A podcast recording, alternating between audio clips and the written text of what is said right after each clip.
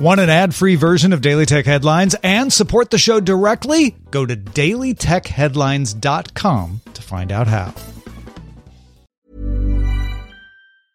Hiring for your small business? If you're not looking for professionals on LinkedIn, you're looking in the wrong place. That's like looking for your car keys in a fish tank.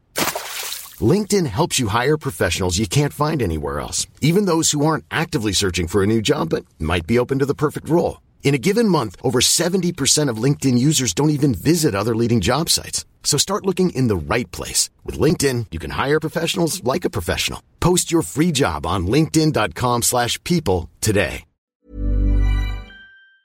My business used to be weighed down by the complexities of in-person payments. Then, Stripe Tap to Pay on iPhone came along and changed everything. With Stripe, I streamlined my payment process effortlessly. No more juggling different methods. Just a simple tap on my iPhone and transactions are complete. What's truly remarkable is how Stripe caters to all my customers' preferences. Whether they're using cards, Apple Pay, or other digital wallets, Stripe ensures a smooth checkout experience every time. Setting up Stripe was a breeze, taking just minutes to get up and running. From local markets to global retailers, Stripe helped me expand my reach and grow my business with ease. To learn how Tap to Pay on iPhone and Stripe can help grow your revenue and reach, visit stripe.com slash tap iPhone.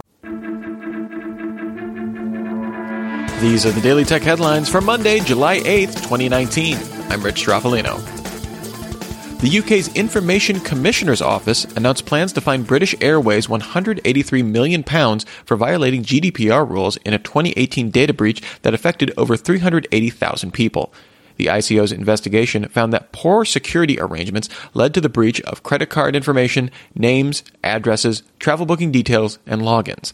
GDPR allows for a fine of up to 4% of a company's worldwide turnover, with the British Airways fine amounting to 1.5% of its 2017 revenue. British Airways now has 28 days to appeal the ruling. Amazon subsidiary Kuiper Systems filed an application with the U.S. FCC to launch a fleet of satellites to provide global broadband coverage. According to the filing, this would include 3,236 satellites in 98 orbital planes at altitudes ranging between 366 and 391 miles above the Earth. The filing also acknowledges the need to share spectrum with competing companies like SpaceX, OneWeb, and Iridium. Kuiper Systems could begin offering broadband service after its Phase 1 rollout of 578 satellites, although we should note the filing did not detail when or who would launch these satellites. MoviePass shut down services to customers as of July 4th at 5 a.m. According to CEO Mitch Lowe, the shutdown will last several weeks to complete work on a new app. During this time, the service won't accept new signups or charge existing customers. Subscribers who have already paid for the month will be automatically credited for downtime once MoviePass resumes service. A security flaw in the 7 Eleven Japan 7Pay mobile app resulted in roughly 900 people losing a total of 55 million yen since launching on July 1st. This was caused by a poorly implemented security password reset, which allowed anyone to request password resets on accounts and have that reset link sent to an email address not linked to that account. Requesting a reset only required an email address, date of birth, and a phone number, and users who did not put in a birthday during account creation received a default of January 1st, 2019. 7 Eleven Japan has shut down the service on July 3rd and promised to compensate all users who lost funds. Apple is testing biometric sign ins on the web with iCloud.com. Users running the betas of iOS 13, iPadOS 13, and macOS Catalina who go to beta.icloud.com can choose to sign in with Face ID or Touch ID.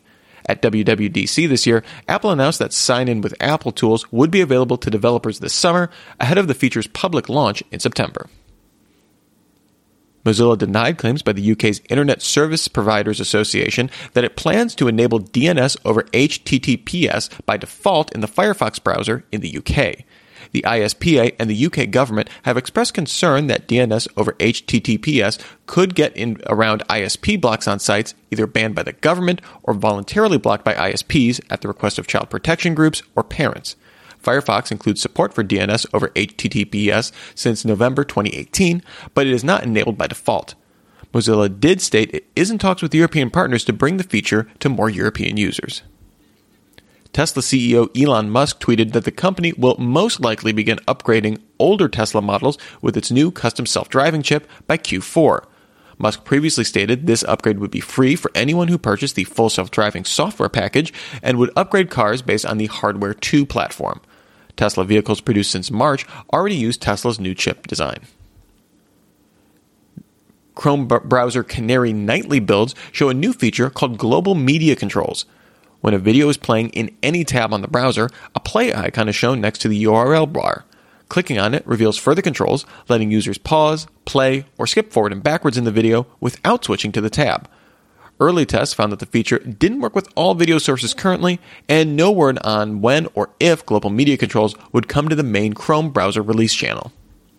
And finally, Alphabet's self driving car subsidiary Waymo began testing complimentary Wi Fi in its Phoenix based Waymo One self driving fleet, along with making sure all vehicles come with an installed child seat.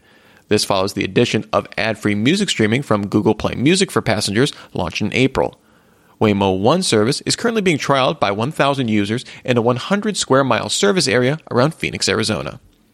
For more discussion of the tech news of the day, subscribe to Daily Tech News Show at dailytechnewsshow.com, and you can find show notes and links to all these headlines there as well. Thanks for listening. We'll talk to you next time. And from all of us here at Daily Tech Headlines, remember, have a super sparkly day. My business used to be weighed down by the complexities of in person payments. Then, Stripe Tap to Pay on iPhone came along and changed everything. With Stripe, I streamlined my payment process effortlessly. No more juggling different methods. Just a simple tap on my iPhone, and transactions are complete. What's truly remarkable is how Stripe caters to all my customers' preferences. Whether they're using cards, Apple Pay, or other digital wallets, Stripe ensures a smooth checkout experience every time. Setting up Stripe was a breeze, taking just minutes to get up and running. From local markets to global retailers, Stripe helped me expand my reach and grow my business with ease. To learn how Tap to Pay on iPhone and Stripe can help grow your revenue and reach, visit stripe.com slash tap iPhone.